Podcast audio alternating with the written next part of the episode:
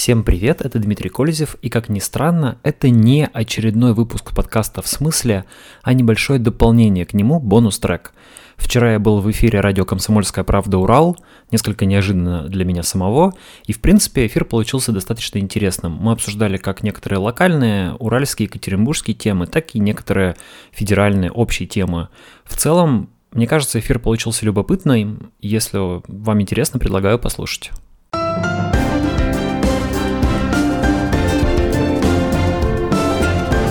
Какие люди! Начало четвертого в Екатеринбурге. Это радио «Комсомольская правда». 92,3 FM эм Екатеринбург, 96,6 Нижний Тагил, 89,5 город Серов. А, с нами сегодня Дмитрий Кользев. Дмитрий, добрый день. Добрый день. Э, заместитель главного редактора портала знак.ком.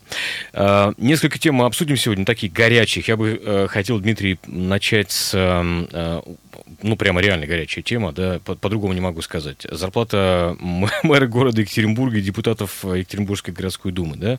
Э, долго это очень все обсуждалось, и вот новость, которая пришла совсем недавно, э, заключается в том, что э, депутаты передумали таки повышать ему зарплату в два раза, да. А напомню, что такое решение принималось в связи с тем, что у него расширился круг полномочий, ну, вроде как. Но скажи это, например, там руководителю какой-нибудь коммерческой организации, что вот повысим зарплату, у меня же круг полномочий расширился. Будут смеяться долго в голос, да, и, может быть, выгонят из кабинета.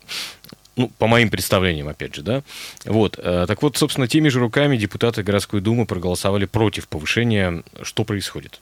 Что это было? Ну, это был э, окрик Москвы, после которого и депутаты, и местные единороссы, и губернатор, и сам Высокинский вдруг опомнились и поняли, что поднимать зарплату некрасиво, хотя им говорили и ранее им задавали такой вопрос, зачем это делается, но такое ощущение, что люди просто немножечко не понимали реальность происходящего, а реальность такова, что страна экономически э, живет не очень хорошо, доходы у людей, реальные доходы не растут или растут очень медленно, а мы знаем, что по последней информации уже а, россияне треть, э, треть своих доходов тратят на еду. А что, а кто-то и половину, кстати. Да, что говорит о том, что ну, как бы страна живет достаточно бедно. И, а, и в этой ситуации, когда глава города подни, резко поднимает себе зарплату, и вдруг выясняется, что его зарплата больше, чем у мэра Москвы, ну, это как минимум как бы некрасиво. Нужно было просто взять и, и подумать, можно ли так делать. Там была понятная аргументация. А, Высокинский объяснял, что а, ну вот как же, в, должны же пойти хорошие профессионалы в администрацию города. Ведь если мы хотим пригласить хороших людей, чтобы они не воровали, чтобы им деньги в конвертах не платить, ну нам нужно поднять а, зарплаты, сделать хорошие официальные зарплаты не меньше, чем в правительстве области, чтобы шли настоящие профессионалы. И вроде бы да, но с другой стороны, все-таки было выбрано неудачное время, сразу после назначения мэром практически, я думаю, что нужно было ну хотя бы выждать какой-то, не знаю, год, посмотрите, как эти люди работают, достойны ли они того, чтобы повышать им зарплату. А, Результат покажите. Ну, хотя да? бы, да, хотя бы. И, честно говоря, вот просто если бы я был пиарщиком Высокинского, я бы ему сказал, ну, надо сделать тогда так. Нужно поднять зарплату всем своим заместителям, сказать, что мне нужна сильная команда, поэтому я хочу им поднять зарплату. А себе я поднимать зарплату не буду, потому что я хочу а, поработать за те деньги, что а, работал мой предшественник, и ну, продемонстрировать какой-то результат. И через год давайте спросим горожан, какой-нибудь проведем опрос, готовы ли они поднимать мэру зарплату, готовы ли они к тому, а, что мэр будет получать больше. Я думаю, что Высокинский человек, который может прожить без этого повышения зарплаты и как бы сильно не обеднеет. Поэтому, ну, а сама ситуация смешная, потому что депутаты голосуют сегодня так, а завтра по-другому. Теми же руками. А, да, теми же руками. После а, того, как Москва стукнула кулаком, что как бы в очередной раз нам напоминает, что мнение а, Москвы им гораздо важнее, чем мнение их избирателей, к сожалению. Тут была история насчет того, что один из порталов, Форару, по-моему, это был, они обзвон... попытались обзвонить депутатов и попали в ту же самую историю, в которую мы попали, «Комсомольская правда», когда мы э, попытались э, прозвонить депутатов э, ЗАГС Собрания нашего и, и Государственной Думы, когда они принимали вот эти вот поправки по то, что понятно, называется оптимизация пенсионной, там, пенсионной системы, да, пенсионная реформа. А, так вот, тогда мы обзвонили более 30 депутатов, которые проголосовали за эти поправки, да, и ни один к нам не пришел, кроме Владимира Власова, кстати. Надо, им надо стыдно, дать потому что им стыдно. А, ну, тут... Вот. А, а Гафнер вообще, э, Гафнер проголосовал. Я напоминаю, я не, неустанно буду это напоминать. Тот самый Гафнер, который надо меньше питаться, э, сказал нам по телефону, что это вообще не моя тема, чего вы мне звоните. Ну, это вот проблема э, демократии в нашей стране. Э, депутаты, которые должны быть представителями народа, представителями своих избирателей, не являются представителями этих избирателей. В реальности то, кто будет депутатом, решается не на избирательных участках, а решается, по сути, кулуарно. А избиратели имеют к этому очень небольшое отношение. Поэтому депутаты после того, как они избрались, ну, им становится, в принципе, все равно, что там думают а, избиратели, как они их оценивают, какие решения принимают эти депутаты. Для них там главные начальники сидят в Кремле. Если в Кремле решат, что депутаты работают хорошо, они переизберутся и продолжат свою карьеру или получат какие-то другие места в других органах власти. А если в Кремле решат, что депутаты работают не так, как нужно, то как бы избиратели не относились к этому депутату, скорее всего, карьера его продолжена не будет. К сожалению, как, вот так вот. Как нам, простым людям, нашим слушателям, вашим читателям к этому относиться? А, ну как, со скорбью, конечно, а, со скорбью, и, наверное, нужно задуматься, а, и когда будут следующие выборы, более ответственно подходить к своему выбору. Ну и вообще нужно следить за своими депутатами, следить за людьми, которых мы выбираем. Нужно быть более ответственными, нужно жаловаться, нужно проявлять свою гражданскую позицию, нужно задавать вопросы, не стесняться выходить на какие-то акции протеста, если эти акции согласованы легальные, ну или если они соответствуют вашим там, интересам и вам понятны их требования. То есть нужно просто всем быть более политически политически активными гражданами, я считаю. То есть мы живем в такой... Жизнь такая, что называется, да? Приходится вести себя вот таким вот образом. Жизнь всегда такая. Просто некоторые люди считают, что политика дело грязное, их не касается. Но на самом деле еще Аристотель говорил, что э, человек – животное политическое. То есть то, что отличает человека от животного, это то, что он живет в обществе и занимается политикой. А те, кто политикой не занимаются, они либо недочеловеки, либо сверхчеловеки. Но так как мы все человеки, то мы все должны заниматься политикой. Кто-нибудь из слушателей может себя сверхчеловеком назвать? Интересно просто, да? Если, опять же, следовать Аристотелю. Хорошо.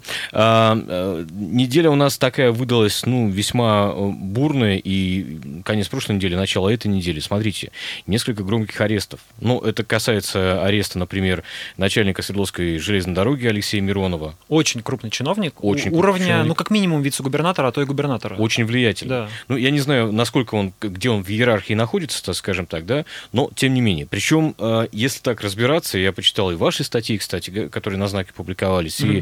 и э, из средств, средств массовой информации, ну, если честно, его обвиняют, подозреваю, во взятке в 650 тысяч рублей. Ну, это как... ерунда. Ну, для начальника дороги, да, тем более взятка, как я понимаю, давалась э, как бы услугами ландшафтного дизайнера для дизайна дома в Подмосковье. А, ну, ерунда или не ерунда, это то, что, видимо, удается доказать правоохранительным органам.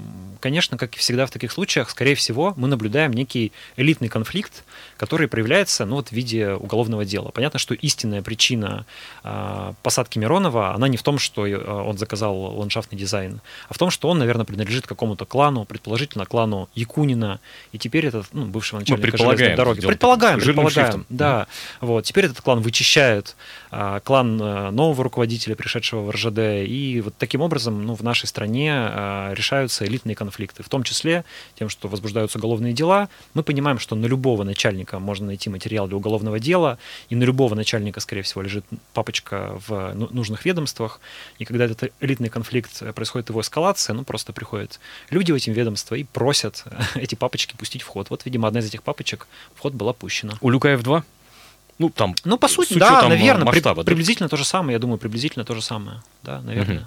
А, смотрите, ну, э, не только, конечно, видных чиновников арестовывают, да, вот, пожалуйста, э, два факта. Устинов, Александр да? Устинов. Александр да. Устинов, его оставили под стражей, напомню, да. А, Валентина Гофенберг объявили э, в федеральный, федеральный розыск, розыск да. да, совершенно верно. Это такие люди, оба весьма неоднозначные, да, но вот, вот тем не менее, ваше отношение, как, э, кстати, профессионала и, и к тому, и к другой? А, мое отношение к ним обоим негативное. Я что к Александру Устинову, что к Валентине Гофенберг отношусь плохо, вот честно скажу, плохо. А, знаю многие неприятные поступки, которые совершали и тот, и другой, но в то же время а, например, что касается Саши Устинова, а, в его деле очень много странностей, очень много нестыковок. И я придерживаюсь той позиции, что ну, каким бы ни был человек, каким бы мы его ни считали, какой бы неплохой была его репутация, как бы мы лично к нему не относились, а, следствие и суд должны быть справедливыми, открытыми, прозрачными и так далее. То, что человек плохой, это не повод сажать его в тюрьму. А, любое преступление должно быть доказано, доказано так, чтобы к этому не было никаких вопросов. И вот пока в деле Устинова слишком много белых пятен, и, на мой взгляд, в любом случае для преступления, не связанного с насилием, заключение под стражу в СИЗО – это исключительно жесткая мера. И, конечно, вполне можно было обойтись домашним арестом. Я не понимаю, зачем человека, которого обвиняют э, ну, там, в каких-то э, злоупотреблениях в сфере пиар и медиа, его, зачем его держать в СИЗО? Только ну, чтобы он дал на себя показания. Говорят, он при задержании чуть ли не палец сломал а, оперативнику. Но это не подтвердилась информация. Подтвердилось? И, судя по всему, это информация, которая была так наброшена какими-то mm. источниками после задержания. Как, к сожалению, часто делают правоохранительные органы, они там с помощью каких-то неофициальных источников набрасывают всякой жути про задерживаемых. Потом выясняется, что все это не так, что вот это неправда, что это не подтвердилось. Ну, а как бы какое-то мнение уже сформировано.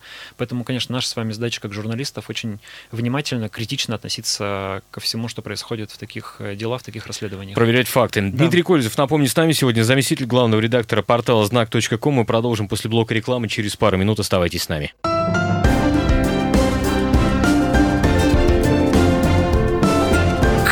Какие люди!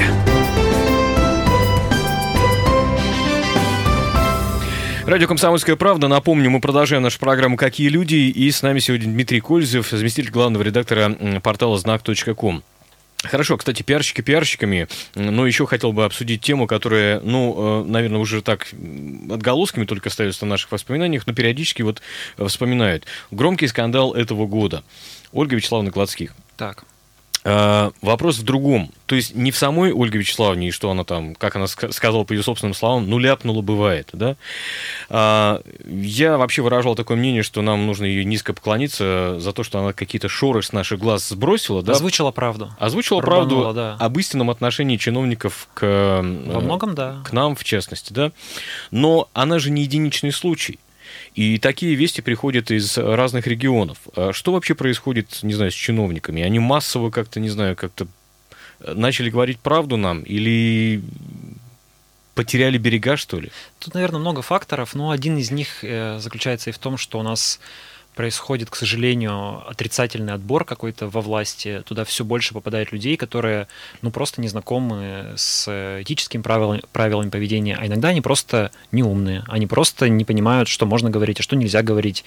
Они понимают, что уместно сказать, а что неуместно сказать. Ведь, э, ну, есть ситуации, как бы есть некоторые там мысли, которые, например, правдивы, но общественная ситуация такова, что их не нужно озвучивать. Ну, чиновник не может... Особенно сейчас. Да, чиновник не может всегда говорить э, то, что он думает, к сожалению, да, ну или к счастью, я не знаю, потому что ну, к чиновникам особое отношение, с них особый спрос, да, и чиновник должен 38 раз подумать, прежде чем что-то сказать, даже если он говорит чистую правду и от чистого сердца.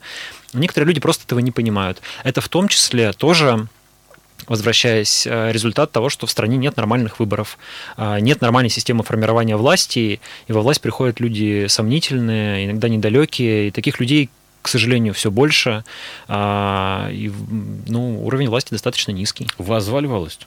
Меня никогда. Меня тоже никогда. Никогда. Ну, скажу честно, да? Если позвали, я бы не пошел, наверное. Почему? Ну, потому что, ну, не знаю, не пошел бы. Не хочу. Потому что мне кажется, что сегодня во власти, э, в нынешней политической системе невозможно оставаться приличным человеком. Ну, хорошо, возможно. А, что касается того, что говорить, что не говорить. Смотрите, долгие годы, э, с чего начал Владимир Путин, придя, заняв пост президента, помните? Ну, Выстраиванием верти- вертикали ну, власти. Ну, конечно. Да? И он ее, надо сказать, достаточно успешно выстрелил. Ну, в том плане, что вот есть некая корпоративная система, она, правда, похожа очень на корпоративную систему, э, где э, чиновники, они соблюдают субординацию, да, да. нижестоящий про вышестоящего плохо не говорит, ну и так далее, и так ну, далее. Ну и практически уничтожил федерализм одновременно. Тем не менее, ну, э, пошел некий сбой, что ли? Что, что, что, что происходит? Ну, послушайте, любая система вертикальная, она имеет свои большие минусы и свои издержки, тем более в такой огромной огромной стране, как Россия. Невозможно э, все контролировать из центра. Россия очень централизованное государство, вся власть в Москве, все ресурсы в Москве, все деньги в Москве. И Москва пытается управлять регионами практически в ручном режиме. С той же Ольгой Гладских, э, ну, как бы, она же не уволена. Почему не она не уволена? Ну, насколько я знаю, потому что у нее нашлись высокие достаточно покровители в Москве, вот, которые как бы объяснили, что ну, не нужно увольнять Ольгу Гладских. Поэтому, ну, ляпнула бывает. Поэтому, да, ляпнула бывает. Поэтому Ольга Гладских продолжает работать. Вот. И э, это тоже, смотрите, у нас губернатор, он хотя выборы выигрывал формально, да, но мы все понимаем тоже, какие это были выборы, и э, губернатор тоже практически не зависит от своих избирателей, он тоже зависит от своих там московских начальников. И он смотрит на мнение московских начальников, а не, на мнение э, избирателей. Поэтому такие решения принимаются. Хорошо, да, понятно. А, едем дальше, да, 3850923, вот телефон прямого эфира, плюс 7 953 3850923, это мессенджер, куда вы можете присылать ваши сообщения. Еще одна э, тема, ну, действительно горячая. А, вы знаете Егора Бычкова? Да, конечно. Да? Агентство «Между строк», ну, в частности. Вот Егор тут, э, назовем это так, словами нашего бывшего мэра, закусился с министром энергетики и ЖКХ Николаем Смирновым. Угу. Знаете, в курсе, наверное, этого. Ну, я бы не назвал это конфликтом, есть некий спор Uh-huh. Да? А, у нас приняты новые тарифы на вывоз и утилизацию мусора. Вот мы э, недавно, буквально час назад, их обсуждали очень горячо, прямо на самом деле горячо, с э, э, Дмитрием Сенем, директором управляющей компании «Территория», и вот один из наших экспертов эфирных. Большое количество звонков, люди не понимают, что, что происходит. Даже не в том деле, что, дело, что тарифы новые, а возникает очень много сопутствующих вопросов. Ну, так вот, Егор Бычков предложил Николаю Борисовичу, собственно, может быть, давайте общественную дискуссию устроить строим по поводу этих самых новых тарифов. Потому что в моем, например, доме, я живу в крупном, большом, новом доме, да, и у нас наша ТСЖ посчитала, что на каждое домохозяйство тариф вырастет в среднем в 6,5 раз. Но это даже не вдвое, да, и не втрое. Давайте действительно разжуйте людям, что происходит. Ну вот Николай Борисович сказал, что это не булка хлеба и не бутылка водки, вы же их цену не обсуждаете, мол. Угу. Вот. Но я так понимаю, что у нас нет способа избежать, ну, если знаете, там, как не платить за ОСАГО, не езди на машине. Угу. Да? Ну, или плати штрафы. Или плати штрафы. У нас здесь нет способа избежать э, этих самых новых тарифов. Да. Вот ваши отношения. Вы же, кстати, насколько я понимаю, поддерживаете агентство между строк в Нижнем Тагиле, да? Ну, Где нас тоже слушают. Не, не, то, чтобы поддерживаем, не знаю, что такое поддерживаем. Ну, как-то не, есть некие партнерские отношения. Нет? Да нет партнерских отношений, нет, просто ссылаемся иногда на них, а они на нас. Хорошо. Я Егора знаю и, в принципе, отношусь к нему с уважением.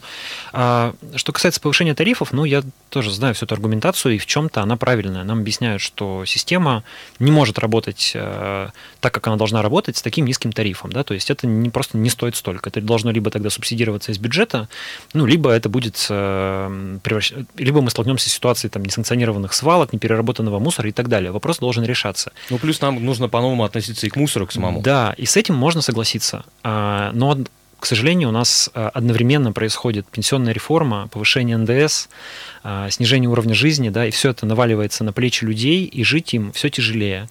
И это вызывает двойное недовольство, потому что одновременно граждане видят, что э, чиновникам и элите жить тяжелее не становится. Наоборот, миллиардеров все больше, э, уровень, э, ну, вот, зарплаты мэров повышаются, э, депутаты Госдумы получают огромные деньги и так далее. И, естественно, у простых людей возникают вопросы, а почему как бы, э, все, все тяготы должен выносить на себе, на своем горбу простой народ? А почему э, элита не хочет там немножко затянуть пояса, ну, не знаю, отказаться от каких-то сверхдоходов топ-менеджеров, еще чего-то, ну, наконец, просто как-то умерить свои коррупционные аппетиты. А, и я думаю, что если бы люди видели, что и элита готова идти на какие-то уступки, жить более аскетично и отказаться, там, не знаю, от яхт, дворцов и так далее, то и они бы с большим пониманием пошли бы на эти меры по повышению тарифов. А когда люди видят, что только их жизнь становится хуже, то, ну, понятно, их возмущение. Вчера, э, кстати, по-моему, правоохранители представили такую информацию, что у нас размер взятки средний. Помните, мы говорили про Миронова, да, 650 рублей ему вменяется, во всяком тысяч, случае, ага. да, 650 тысяч, тысяч рублей. 609 тысяч рублей средний размер взятки по России. Она выросла за последние несколько лет втрое. Вот так вот. Втрое. Да, взятки растут, а зарплаты не растут. Да, каждый зарабатывает э, как может, судя по всему. Так возвращаясь к, э, собственно, обсуждению тех самых тарифов на вывоз мусора, вы думаете, что это было бы, ну, как бы таким полезным э, явлением? А, что именно? Объяснить людям? Да, объяснить людям. Конечно, власть должна все объяснять людям. Во-первых, а, неправильно говорить, что мы не обсуждаем цену булки хлеба или бутылку водки, мы их обсуждаем тоже. Обсуждаем. И людей очень пугает, что все дорожает вслед за подорожанием бензина, и бензин мы тоже обсуждаем, ослаблением кстати. рубля и так далее, да. И власть э, странно, странную позицию занимает. Она как будто бы периодически забывает, что она для людей. То есть не люди для власти, как обычно бывает в нашей стране. Власть должна быть для людей. Это ее обязанность объяснять свои решения, это ее обязанность доводить до людей а, какую-то аргументацию, это ее обязанность советоваться с людьми и отчитываться перед этими людьми. И когда чиновники говорят, что мы вот так вот решили, как бы, а людям зачем это объяснять? Это решение, которое приняли умные люди, и не нужно в него вмешиваться, но как бы это абсурд, такую власть нужно менять, и такая власть как бы недостойна руководить э, этими людьми. Ну, нам же уже дали понять, что государство оно ничего не должно. Ну, к сожалению, да. Ну, наверное, стоит э, людям задуматься об этом и на следующих выборах э, как-то проголосовать по-другому, значит. Хорошо, едем дальше. 3850923 наш телефон, напомню, плюс 7 953 3850923 это мессенджер, куда вы можете присылать ваши сообщения. Еще несколько ну, таких событий достаточно громких. Ну вот громкое событие, о котором, ну, мы о всех из них писали, конечно, «Комсомольская правда», да, но событие, которое прямо немножко нас потрясло на днях, да, это изнасилование в Рифее. Да, это чудовищная Слышали, история, наверное, конечно, да? я читал у вас. А, я просто напомню, отсылаю всех э, статьи на сайте комсомольской правды, kp.ru. Трое повалили на кровать, четвертый подошел со шваброй, и, и там есть аудио. Мы пообщались э, с, с подростком, с этим, mm-hmm. да, которого изнасиловали, собственно говоря. А, такие вещи периодически возникают в учебных заведениях, причем, ну, как-то, не знаю, закрытых. Э, как вам кажется, что это за примета времени такая? Мне кажется, что это последствия, а, последствия доминирования криминальной культуры в молодежной среде. То есть это та пресловутая культура АУЕ, но на самом деле и не имея этого названия, она существовала в нашей стране всегда. А, она связана с каким-то особым статусом а, криминальных элементов в нашей стране, особым статусом тюрем. И я думаю, романтизации. Да, романтизации. И я думаю, что а, один из способов, ну, конечно, с этим нужно бороться, все это чудовищно, но один из способов борьбы с этим – это в том числе реформа Федеральной службы исполнения наказаний. То есть нам просто нужно менять что-то с нашей пенитенциарной системой, потому что она средневековая, дикая, она, по сути, поощряет вот эту вот систему блатных блатных, э, там, мужиков, опущенных и так далее в тюрьмах, то есть это используется для управления фактически тюрьмами, и потом это все выходит э, на улицы в такие вот заведения закрытого типа. А, на самом деле у нас и силовики, по сути, являются частью этой блатной культуры, потому что они живут в каких-то схожих понятиях, многие из них. А, ну, это дикая вещь, как бы от этого нужно избавляться. Я думаю, что на это уйдут долгие годы или десятилетия, но это та работа, которую обязательно нужно проводить. А начинать ее нужно с реформы в СИН, я думаю. Слушайте, Дмитрий, вы мне напоминаете э, немножко сейчас наших депутатов, да, некоторых или власти, которые говорят, что во всем виноваты соцсети, а вы говорите, во всем виновата вот криминальная культура. Ну, я... Э, я понимаю, что по разные стороны нет, находятся, но тем не менее. В конкретной ситуации виноваты конкретные люди, конечно, да, но, но это как бы же очевидный ответ. То есть, естественно, вероятно, виноваты те мальчики, которые это делали. Но если мы, мы же, наверное, должны попытаться куда-то поглубже взглянуть, не факт, что мы смотрим правильно, да, но мы хотя бы пытаемся это делать. И, ну вот, если взглянуть поглубже, то мой взгляд лично уходит туда. Я не знаю, может быть, я не прав, конечно, может, с этим, наверное, можно поспорить, может быть, есть какие-то другие причины. А, ну, вот мне кажется, что это так. Мы пообщались, кстати, с родственником одного из подростков, который ну, обвиняется в изнасиловании, и он сказал, что э, по его информации дело было совершенно не так, что парень сам нафантазировал и напридумывал многие вещи, да, и э, что родители у него периодически там пытаются надавить на администрацию. Мы пока не можем подтвердить эту информацию никак, да, и поэтому я делал такую большую оговорку, знаете, да. оговорку что это вот по слухам. Это да? правильно, да, все, все должно подтверждаться. Я тоже, когда прочитал эту историю, ну, подумал, особенно так как мальчик пообщался с вами, это достаточно, на самом деле, не характерно для таких историй. Обычно жертва закрывается, прячется. Если ребенок сам общается, мне это посеяло некие семена сомнения. И, конечно, эта история, она должна быть как-то очень тщательно проверена и расследована. Тут есть только сложность для журналистов, потому что, как вы знаете, мы не можем писать... Э, ну, нам сложно такие истории раскапывать, потому что... Роскомнадзор. Да, Роскомнадзор. Мы не можем рассказывать про персональные данные детей, которые пострадали или которые совершили преступление. Отчасти это оправдано, в этом случае это особенно оправдано, потому что, конечно, личность мальчика, который подвергся сексуальному насилию, не может и не должна раскрываться. Но в принципе, вот вообще в таких, э, в расследовании таких преступлений журналисты, к сожалению, сейчас очень ограничены. Дмитрий Колезов, напомню, с нами сегодня заместитель главного редактора портала знак.ком. Мы продолжим после блока новостей на радио «Комсомольская правда». Оставайтесь с нами.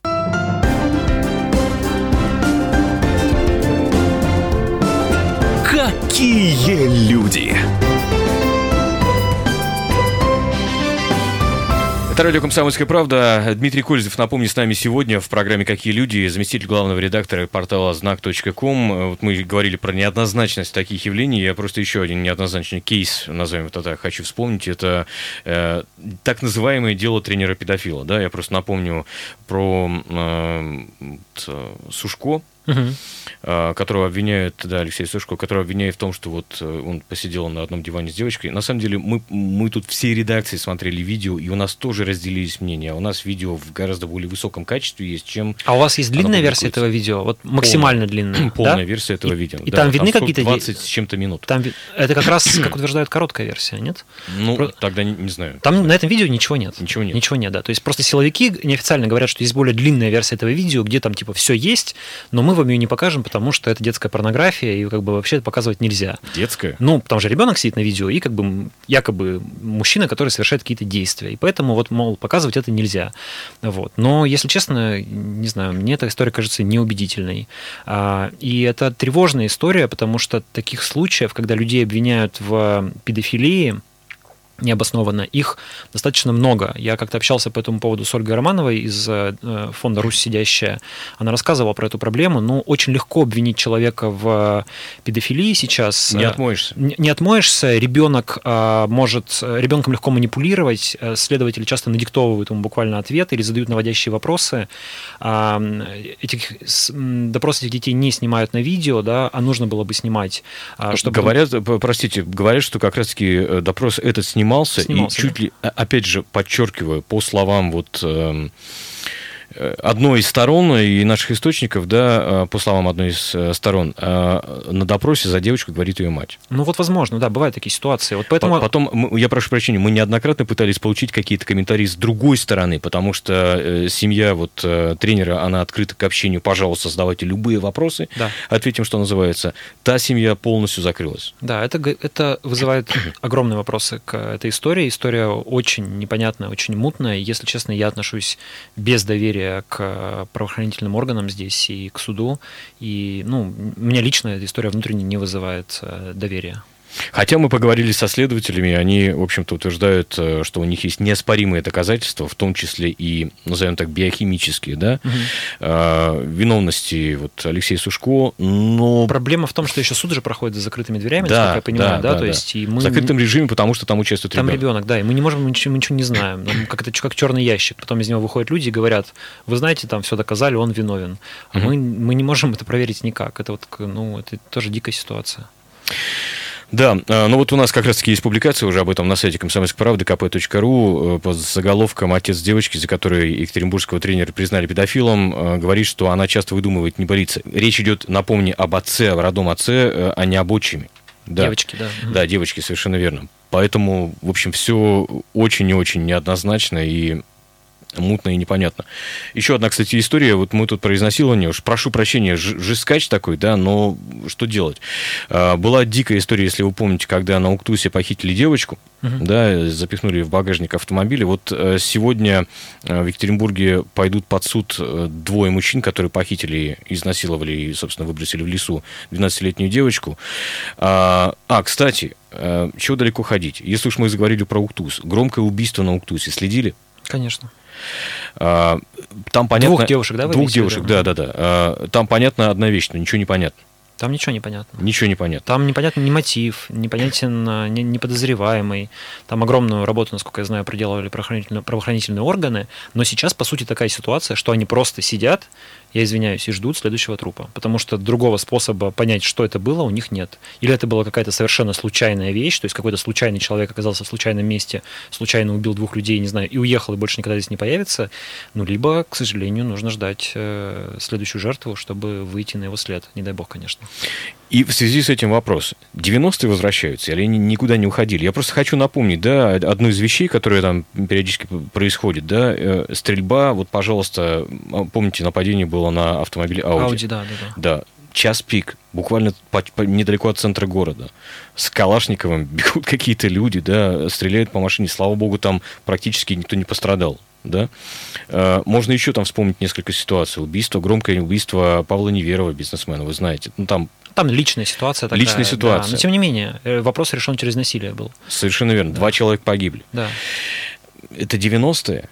Ну, я склоняюсь к тому, что никогда ничего не возвращается в истории. Да? Ты неправильно говоришь, что что-то возвращается, но в принципе а, это тоже для нас повод задуматься. Вот как бы мы э, сейчас много ругают 90-е, говорят, что вот там было такое дикое время, потом настало время какое-то более правильное, более стабильное, оно продлилось 18 лет. И спустя 18 лет мы пришли к тому, что у нас опять стреляют, убивают. А, мы должны смотреть цифры, мы должны смотреть статистику, но случаев, действительно, каких-то громких случаев, вот так вот, на мой взгляд, стало больше.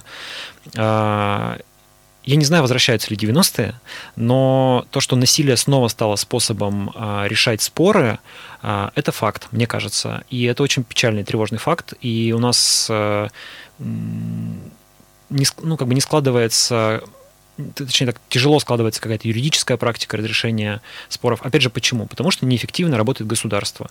Плохо работают правоохранительные органы, плохо работают э, суды. В, э, если вы не верите в судебную систему, если вы не верите, что суд а, ваши права защитит, то вы, возможно, беретесь за оружие. Вот, возможно, такая ситуация какая-то случилась с Павлом Неверовым и его оппонентом. Да? Люди же долго судились, люди пытались выяснять отношения между собой. А, и человек не смог найти этой справедливости. Конечно, тут нельзя, наверное, делать такие обобщения, ну вот как бы от одного случая. Но тем не менее, мне кажется, что в целом люди чувствуют, что они не защищены государством. Государство неэффективно защитить их интересов. А значит, иногда эффективнее взяться за ружье.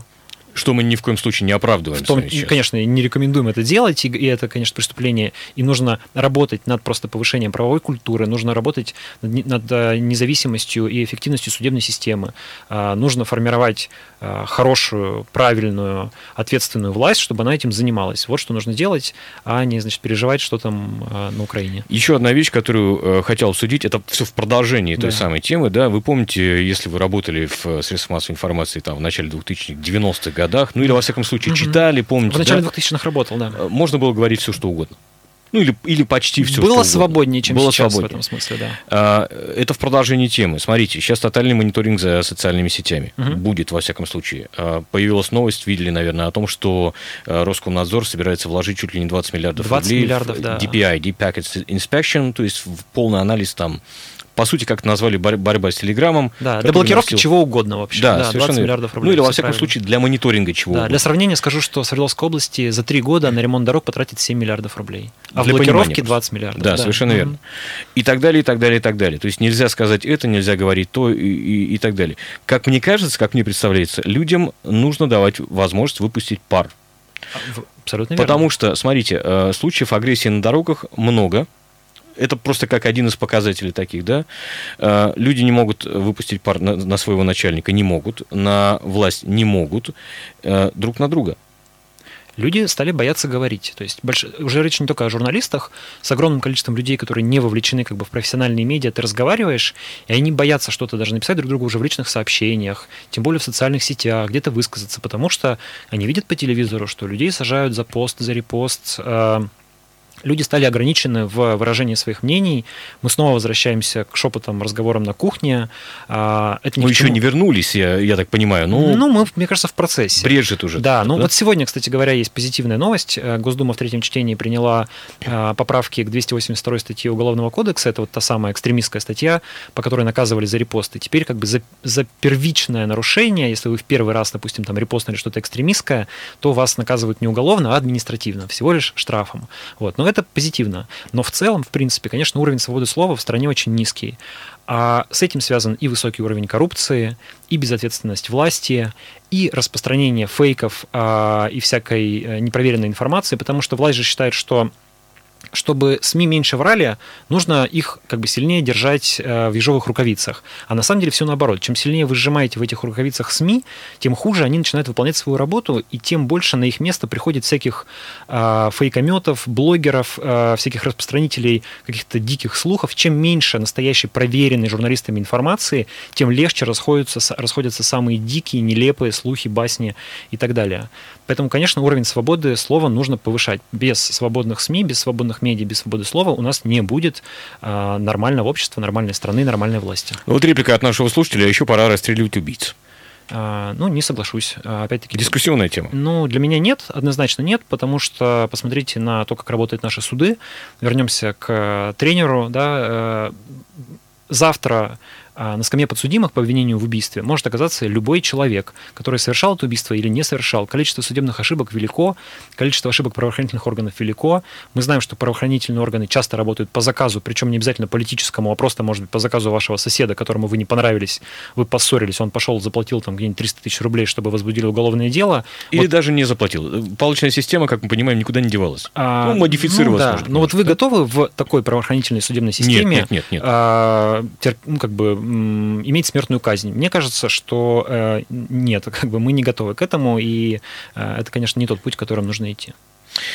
Хорошо, Дмитрий, у нас э, меньше минуты с вами осталось знаете, после того, что мы с вами тут успели наозвучивать, да, хочется какого-то позитива. Может быть, э, не знаю, скажете, что все будет хорошо, несмотря ни на что. Или, или не будет, или будем трезво смотреть на жизнь. Все будет хорошо, несмотря ни на что, если мы будем проявлять э, гражданскую ответственность, если будем думать о своих действиях, если будем больше полагаться на себя, как и говорила Ольга Гладских, а не на власть. Только мы сами себя можем вытащить из того места, где находимся. То есть Гладских а, была права. А, Понятно. Ну, в принципе, да, просто ей, как чиновнику, не стоило этого говорить, но мы-то, как журналисты, можем это сказать, да, государство вам ничего не должно, вы сами себе должны, и вы сами должны нести ответственность за свое будущее, за свое счастье, за свою семью и так далее.